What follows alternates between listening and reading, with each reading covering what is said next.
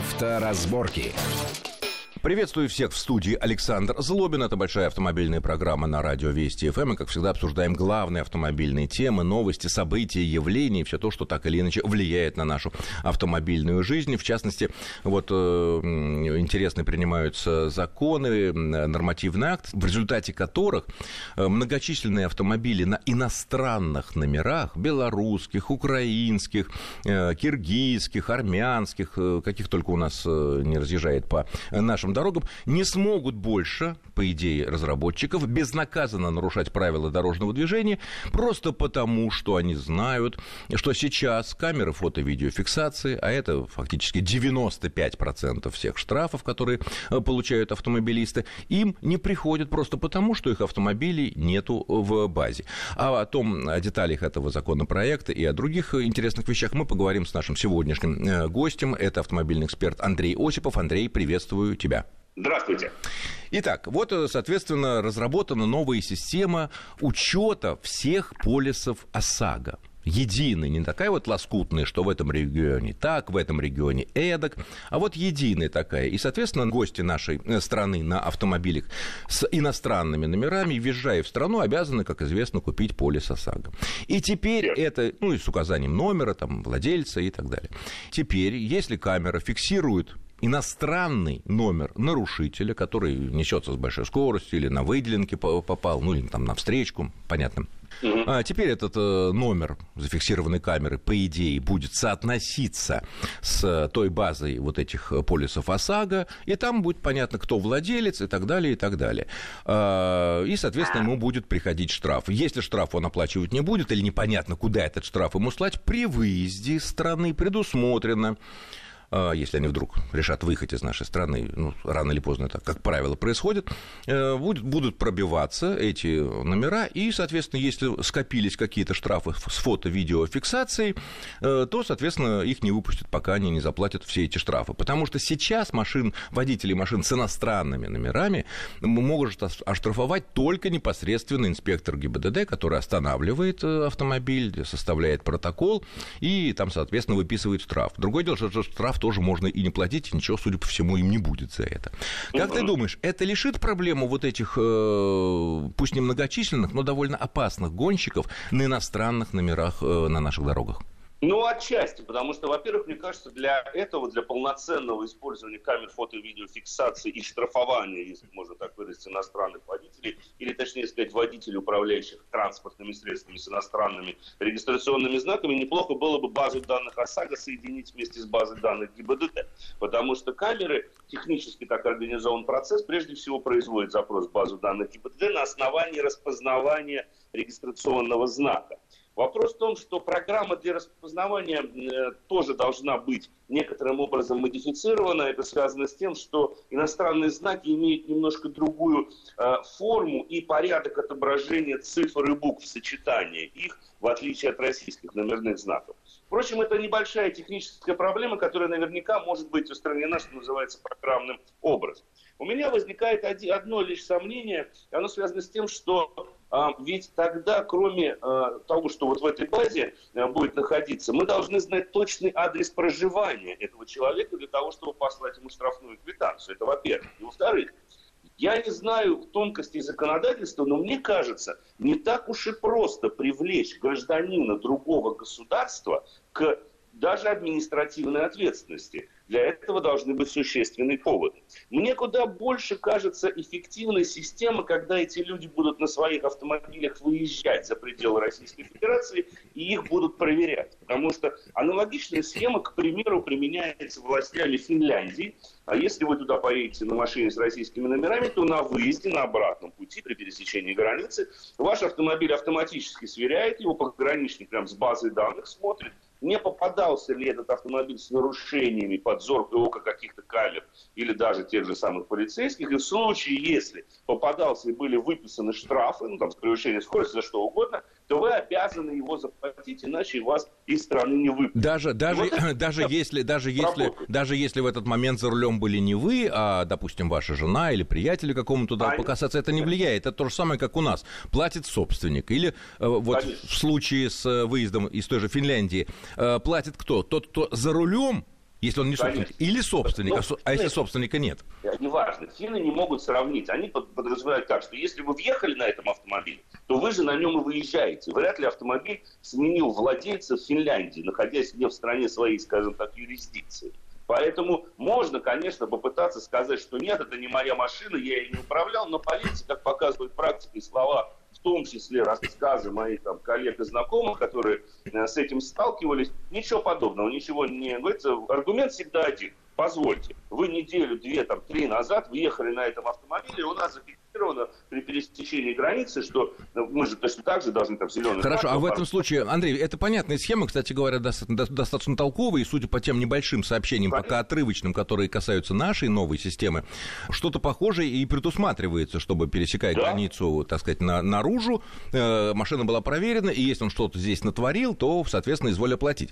А вот в случае да, с, с твоим финским думаю, примером, а там выплат... вы, выдается как бы э, квитанция на оплату штрафа, который в течение какого-то времени потом надо э, или можно оплатить, или нужно сразу оплатить? Вот, про... Сразу. Это оплачивается на месте. Вам предоставляется распечатка, что за время вашего пребывания эта машина нарушила, нарушила там какие-то какие правила дорожного движения. Приводится по каждому из э, нарушений, собственно говоря, мера ответственности, и вы обязаны оплатить это непосредственно при пересечении границы, в противном случае вас могут не выпустить. Я хотел а если, а, Андрей, а если денег, допустим, нету ни, ни, ни, жив... не ни живых Никого евро, и на карточка вся истощилась, что же делать тогда? В тюрьму. В а. тюрьму. И, и ждать, пока придет следующая получка или пенсия, да, на Конечно, чтобы нет. расплатиться. Там, там, там, перед законом все равны. Там абсолютно не волнует. Если, если в, в, в Финляндии, в той же самой жесткой, если у тебя накопилось определенное количество штрафов, и ты злостно не платишь, то тебя просто в тюрьму посадят сразу же, и все. И заставят выплатить эти штрафы. Даже если ты не гражданин. Но ну, Можно это... потом э, долго обращаться в МИД, писать какие-то ноты, но это будет абсолютно бессмысленно, потому что а, ну, ты действительно нарушил правила дорожного движения. Я Понятно. просто хотел бы Саша, одну немарку, связанную с тем, что скорее не иностранные водители у нас нарушают. У нас сейчас распространено, когда российские граждане покупают автомобили с иностранными номерами, думая о том, что в таком случае они не будут штрафоваться камерами. Абсолютно, вот абсолютно верно. Так, и что? И что тут меняет тогда с новым порядком? Вот как раз-таки скорее эту лазейку на самом деле это закрывает. Потому что даже если гражданин России, допустим, вот сейчас распространены машины из Армении, ездит на машине с армянскими номерами, то раз в полгода он в обязательном порядке должен выезжать за пределы Российской Федерации на этой машине. Ну, Вывести машину, факты. понятно. Так, угу. Я не рассматриваю факты там, коррупции, да, когда машина не выезжает, на печать ставится. Но все-таки физически он по закону должен вывести эту машину. Он может потом въехать снова, это вопрос другой. И вот при пересечении границы через 6 месяцев, не более, чем этот срок, то, соответственно, в любом случае, неважно, кто будет пересекать, ему будут все эти штрафы предъявляться. И тут вопрос в том, что как наша таможня э, будет на все это реагировать. Ну, возможно, есть в этом какие-то так сказать, правовые вещи, в которых я заметил, как то, допустим, штрафовать иностранного гражданина. Но мне кажется, это вопрос регулирования. Нет, но если это российский гражданин, который рассекает на иностранных номерах специально, чтобы не получать штраф, вот тут он и попадется, и Конечно. будет ему предъява всяк... Э, он вынужден будет... Движение, в принципе, в правильном направлении. Конечно, гражданин России будет выезжать на машине с иностранными номерами, то там вообще никаких вопросов не возникнет. Просто он обязан будет оплатить штраф и все. Понятно. Следующая тема связана тоже косвенно с ОСАГО. Вот э, тут активисты из, э, из Народного фронта предлагают э, в целях э, борьбы с теми, кто сознательно не покупает ОСАГО или э, покупает какое-то левое ОСАГО, которое не действует в целях сэкономить, в общем, они ставят под угрозу всех нас, потому что если вдруг они в нас ну, понятно, въедут, понятно. ну понятно. И вот предлагается Э, если ОСАГО нету, эвакуировать машину, ну, то есть отправлять ее на штрафстоянку, как при других серьезных нарушениях, пока ты не купишь ОСАГО, не заплатишь штраф. Как тебе такая идея? Ну, я лично не в восторге от этой идеи, хотя, ну, скажем так, тут палка о двух концах. У меня двоякое мнение.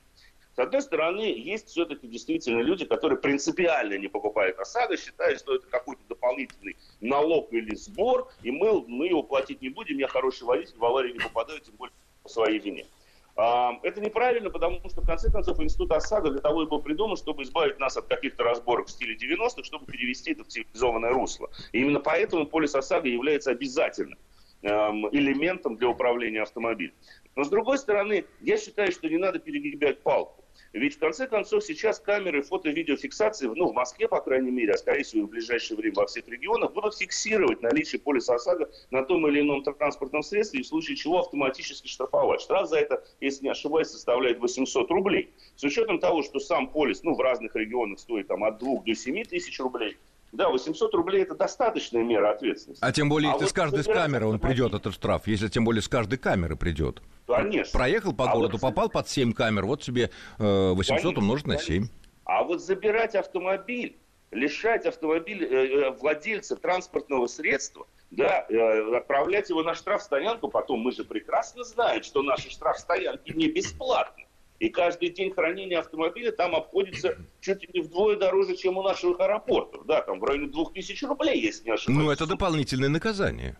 И представь себе, какое это тогда будет дополнительное наказание. Мало того, что там, соответственно, не маленький штраф, так еще и на штраф, за штрафстоянку заплати, и потом до этой штрафстоянки доберись, собери все бумаги, которые будут подтверждать, что ты все оплатил, что полис ОСАГО у тебя есть. То есть, по большому счету, человек потратит не только огромное количество денег, но и потратит свое время. Ну, Мне есть... кажется, что в данном случае мера просто избыточна. Тем более, Нельзя, если сейчас, можно... вот, тем более, если сейчас вовсю начинают работать или вот-вот начнут работать камеры, которые будут да. штрафовать э, каждый автомобиль, на которого нет, на который нет действующего настоящего ОСАГО. То есть, то есть проблема действительно машин с отсутствующим полисами ОСАГО существует. Но давайте все-таки не будем всех, что называется, под одну гребенку. Давайте посмотрим и взглянем на то, кто сейчас не покупает полис ОСАГО. Чаще всего, как ни парадоксально, и в этом смысле ты, Саша, абсолютно прав, почему есть связь в этих темах. Чаще всего это люди из других республик. Чаще всего это вообще таксисты, что вообще мне лично в голову не лезет. Как? Машина, занимающаяся перевозками, не имеет того же самого полиса ОСАГО. Но подожди, полис... подожди, а разве можно получить лицензию на автомобиль э, без, без ОСАГО? Как выясняется, можно. У меня знакомый, его подбил таксист на перекрестке. И выяснилось, что у этого таксиста нету полиса ОСАГО, и на машину не оформлен, потому что это некое ИП, это же не таксопарки сейчас, которые как юридические лица несут ответственности. Это некое ИП Абдурахманов Иван там, Ибрагимович какой-нибудь, на которого зарегистрировано 10 машин. Он купил левые полисы ОСАГО, либо вообще их не покупал, или знаете, как сейчас делают? Купил полис ОСАГО, а через два дня его обнулил. Как? То есть потребовав возврат со страховой компании. Это делать тяжело, но тем не менее можно. А машина при этом ездит, и она отдается в аренду абсолютно другому водителю, которого тем более нет полиса ОСАГО. Именно поэтому, к слову сказать, я всегда ратовал за то, что полис ОСАГО должен быть персонифицирован. Он должен относиться к человеку, а не к автомобилю. Вот именно тогда, может быть, мы сможем этого избежать. Потому что в конечном итоге за автомобиль отвечает водитель, тот, ну, кто и управляет. Ну, с другой стороны, Но... все-таки, наверное, распространение работы вот этих камер фото-видеофиксации, которые будут штрафовать за отсутствие ОСАГО, по идее, должно решить эту проблему. Потому что если ну, каждый день конечно. по несколько штрафов, но я думаю, выгоднее все-таки будет с любой экономической точки зрения купить все-таки настоящий полис ОСАГО.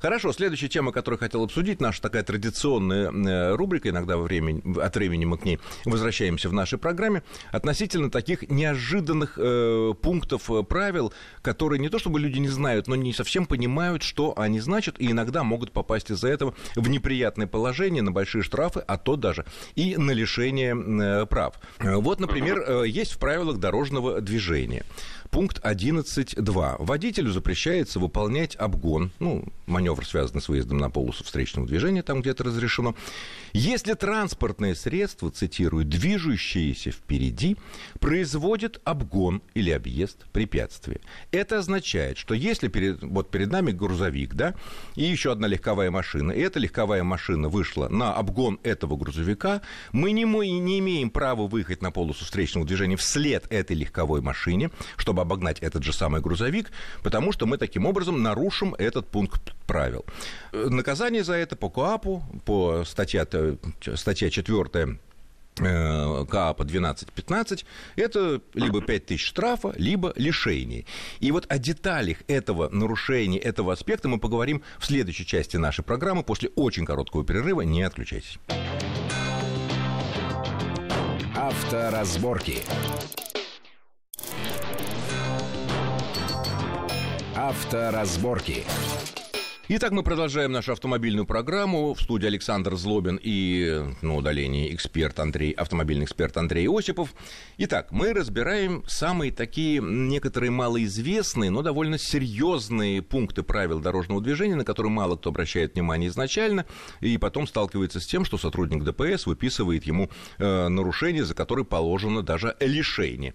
Речь идет о том, что по, строго по правилам, если кто-то, едущий перед вами, начинает обгон ну, какого-то тихохода, грузовика, фуры, то вы не имеете права тоже выехать на полосу встречного движения вслед этой обгоняющей машине, э, потому что вы таким образом нарушили пункт первый, э, ну, даже первую фразу, пункт 11.2 правил дорожного движения, по которому четко сказано, э, транспортное средство, движущееся впереди, производит обгон или объект объезд препятствий, и вам запрещается выполнять обгон в этом случае, ну, как и в некоторых других. Вот угу. ты довольно много ездишь по стране и, и тест-драйвишь автомобили, и, так сказать, по профессиональной необходимости. Ты сталкивался с такими вот вещами, когда за это останавливали? Потому что я парился в интернете в рамках подготовки и увидел довольно много дискуссий, э, когда ДПСники действительно останавливались, ссылались на этот пункт, э, лишение грозит за это дело, э, водители выкладывают свои видео, пока что это вот не так, и бурные дискуссии автомобилистов относительно того, это с, действительно опасный маневр, или это наоборот, ну не то что безопасный, любой обгон это всегда опасный маневр.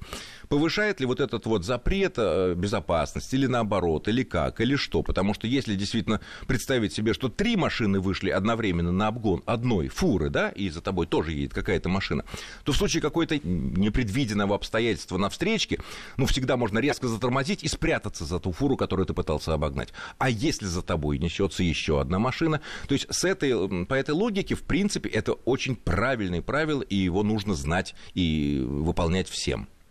Ну, скажу так. Действительно, э, на самом деле я сталкивался не с тем случаем, когда останавливают, но я чаще всего сталкивался с тем, когда такие обгоны производят. К сожалению, ситуация на наших трассах, особенно на тех, которые представляют собой двухполосные магистрали, такова, что люди иногда, сталкиваясь опять же с тихоходами, пытаются обогнать их вереницы, что называется. Одна машина пошла, вторая, третья, четвертая и так далее. И это лишение, и это лишение строго по правилам. Водитель разумной категории Homo sapiens, и это будет небольшой лайфхак, который я рекомендовал придерживаться каждому водителю, всегда, даже если выходит на обгон вторым, а, все равно старается это делать так, чтобы убедиться, что ему хватит места. Исключение составляют э, такие случаи, опять же, по жизненному опыту, когда одна фура обгоняет другую фуру, потому что фуры, как правило, выходят на обгон с запасом, с учетом того, что им нужно больше места. И в таком случае одна, если вы едете на легковушке, вы можете действительно пристроиться, скажем так, на очень короткой дистанции в хвост той фуре, что обгоняет, потому что когда она будет застраиваться, она будет застраиваться с запасом метров 5-7, и вам хватит места для того, чтобы за ней застроить. Андрей, Это, вот тут я с тобой э, серьезно не соглашусь. И вот почему. Потому что если мы обгоняем какую-то фуру тихоходную вслед за другой фурой, быстроходной, или вслед за грузовиком, или вслед за фургоном, или вслед за э, наглухо затонированным большим джипом. Мы не видим, что происходит да. на встречке. И если да. в последний момент поэтому... идущая перед нами да. машина сможет куда-то, не дай бог, конечно, увильнуть на встречную обочину, я не знаю, э, прибавив немножко, так сказать, подрезав эту обгоняемую фуру, уйти, а ты окажешься э, один Саш, на один... Понимаю все понятно. Но именно поэтому одно из условий совершения этого маневра вы должны ехать с дистанции не более полутора метров от хвоста фуры. Не очень многие люди так делают, и поэтому лучше, конечно, так не делать. Нет, ну тем более, что это, это грубое нарушение правил дорожного движения, за которое в случае э, поимки может грозить э, лишение прав. Да. Другое дело... Но, с другой стороны, мы должны учитывать реалии наших дорог. Зачастую, на самом деле, едет очень медленный автомобиль, который, конечно же, если ты видишь, что встречная полоса свободна, гораздо проще обогнать вереницы. Одна машина пошла, вторая машина пошла, третья машина пошла. Это, это, это происходит, но это нарушение, это, это грубое нарушение. Почему не, не подождаться? Совсем. Нет, смотри, ну как, по, по, по, по правилам и по КОАПу. С другой стороны, а что мешает? Вот мы едем, перед нами там две-три легковые машины. Конечно. Первая пошла, обогнала быстренько эту тихоходную фуру, вернулась в свою полосу. Я скажу, Вторая... Я скажу, Я приведу тебе другой пример, куда более показательный, с которым я вот тоже э, довольно-таки часто сталкиваюсь. Допустим, вы едете в паре с другим автомобилем, перегоняете, вас двое. Есть ведущий и ведомый. Я, как ведущий, выходя на обгон, буду держать включенным левый поворотник, и, выходя на обгон, я буду закладываться на то, что тот, кого я веду, тоже успеет совершить маневр. И выходя на обгон, я буду оставаться максимально долго на встречной полосе с левым поворотником, чтобы убедиться, что тот человек, который едет за мной, также обгоняет и спокойно Нет, но ну, это исключение скорее. Это исключение из обычных ситуаций. Все-таки обычно машины ну, ездят. Это все равно. Но это же подчиняется правилам дорожного движения. За это лишение. Е- за, за это твой ведомый может получить получит лишение, лишение получит лишение, если, если его поймают на этом деле. И, Но, в принципе, это какая-то логика, логика здесь есть логика есть. Да, это кстати, более того, более того, если, если вчитаться вот э, в, это, в эти пункты правил, рекомендую всем правил дорожного движения, пункт да. 11.2, и, соответственно, КАП ну. 12.5. Так вот, там написано, даже если у вас на пути, на вашей полосе, кстати говоря, ну, для понимания, это касается только э, тех дорог, где нет разделителя, потому что если есть на трассах больших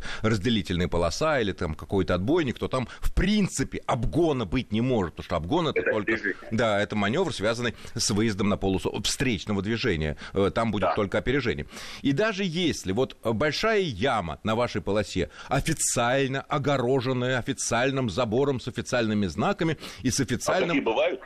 Ну, бывает такое. Нет, ну, если где-нибудь в Москве, то, в общем, если там что-нибудь провалилось или что-то там, я не знаю, там какая-то большая неприятная трещина, то ну, заборчик какое-то время стоит, пока не починят. И даже может знак такой э, со стрелкой, э, белой стрелкой объезд. вниз, объезд, да. Так вот, если человек перед вами объезжает, все по правилам, имеет абсолютные правила, вот все такое, какая бы, ну, знак показывает, куда ехать, то вы не можете, не имеете права по этому пункту выехать на полосу встречного движения, чтобы также объехать. Вы должны дождаться, пока тот объедет яму, вернется в свою полосу, и только тогда у вас полное право э, объехать вот эту официальную яму, которая официально является препятствием.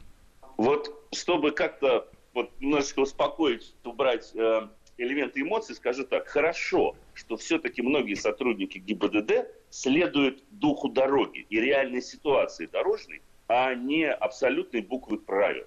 Потому что иногда, вот, ну, мы едем по трассе 90 км в час, представь себе, да, мы видим яму. И получается, что мы все должны поочередно остановиться перед этой ямой. Один проехал, второй проехал. Же какая пробка соберется. Мы понимаем, что в реальных условиях мы поступаем немножко по-другому. Другой вопрос, что тот, который идет вторым, третьим, должен, конечно же, убедиться в том, что встречная полоса свободна. Это да. Но э, в любом, ну, при любом, скажем так, раскладе это не совсем правильно. Я хотел сказать о другом. Это правило взято из скандинавских правил дорожного движения. И вот чтобы понять, до чего это иногда может дойти, можно посмотреть на правила обгона, которые приняты в Исландии. Вот там есть аналогичный пункт, но только он еще более худшую трактовку имеет. В Исландии? Там, в Исландии, да, маленький остров с движением еле-еле, да. 300 тысяч человек на всей территории Исландии живет. Так вот, там нельзя обгонять точно так же одного за другом. Более того, там нельзя обгонять две машины подряд. Это запрещено правило хуже. У нас, кстати, это, у нас, кстати, обгонять две или три машины подряд, если ты один находишься на встречке и убедился в безопасности маневра, не запрещено Можно. правилами. Не запрещено. Там запрещено. Хуже, я тебе скажу, Саша, хуже того. Вот как автовладелец, который тоже ездит. Смотри, в Исландии по правилам ты должен выехать на полосу встречного движения, поравняться с автомобилем, который ты обгоняешь, подать звуковой или визуальный сигнал водителю, поравнявшись с ним и снизив скорость, и только после этого заново ускориться и провести обгон. А зачем? Это безопасно?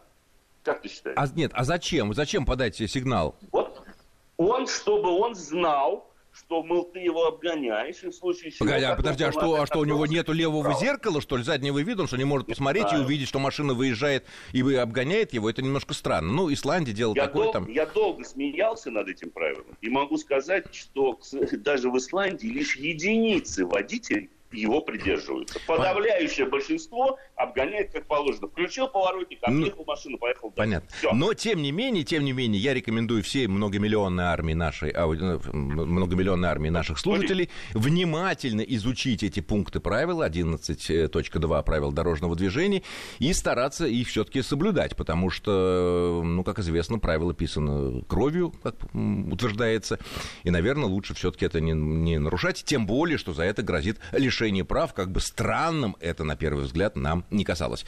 Э, мы заканчиваем. Я благодарю нашего сегодняшнего гостя, автомобильного эксперта Андрея Осипов. Андрей, спасибо большое за э, интересную, в том числе, дискуссию. С вами был Александр Злобин. Всего хорошего, удачи вам на дорогах и строго соблюдайте правила. Счастливо. Авторазборки.